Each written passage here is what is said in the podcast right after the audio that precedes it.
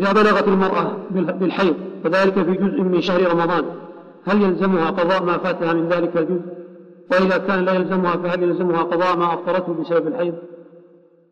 إذا وجدت الحيض بلغت كان ما ما وجد شيء من البلوغ من البلوغ إلا الحيض ما كمل 15 سنة ولا أنبتت الشعر حول القبل ولا رأت المني شهوة وإنما جاء الحيض فقط من يوم 10 سنين أو 11 سنة وما أشبه ذلك فهي تبلغ بالحيض كما سمعتم المحاضرة وعليها أن تصوم من حين بلغت فإذا جاء الحيض في آخر شعبان عليها تصوم الشهر كله.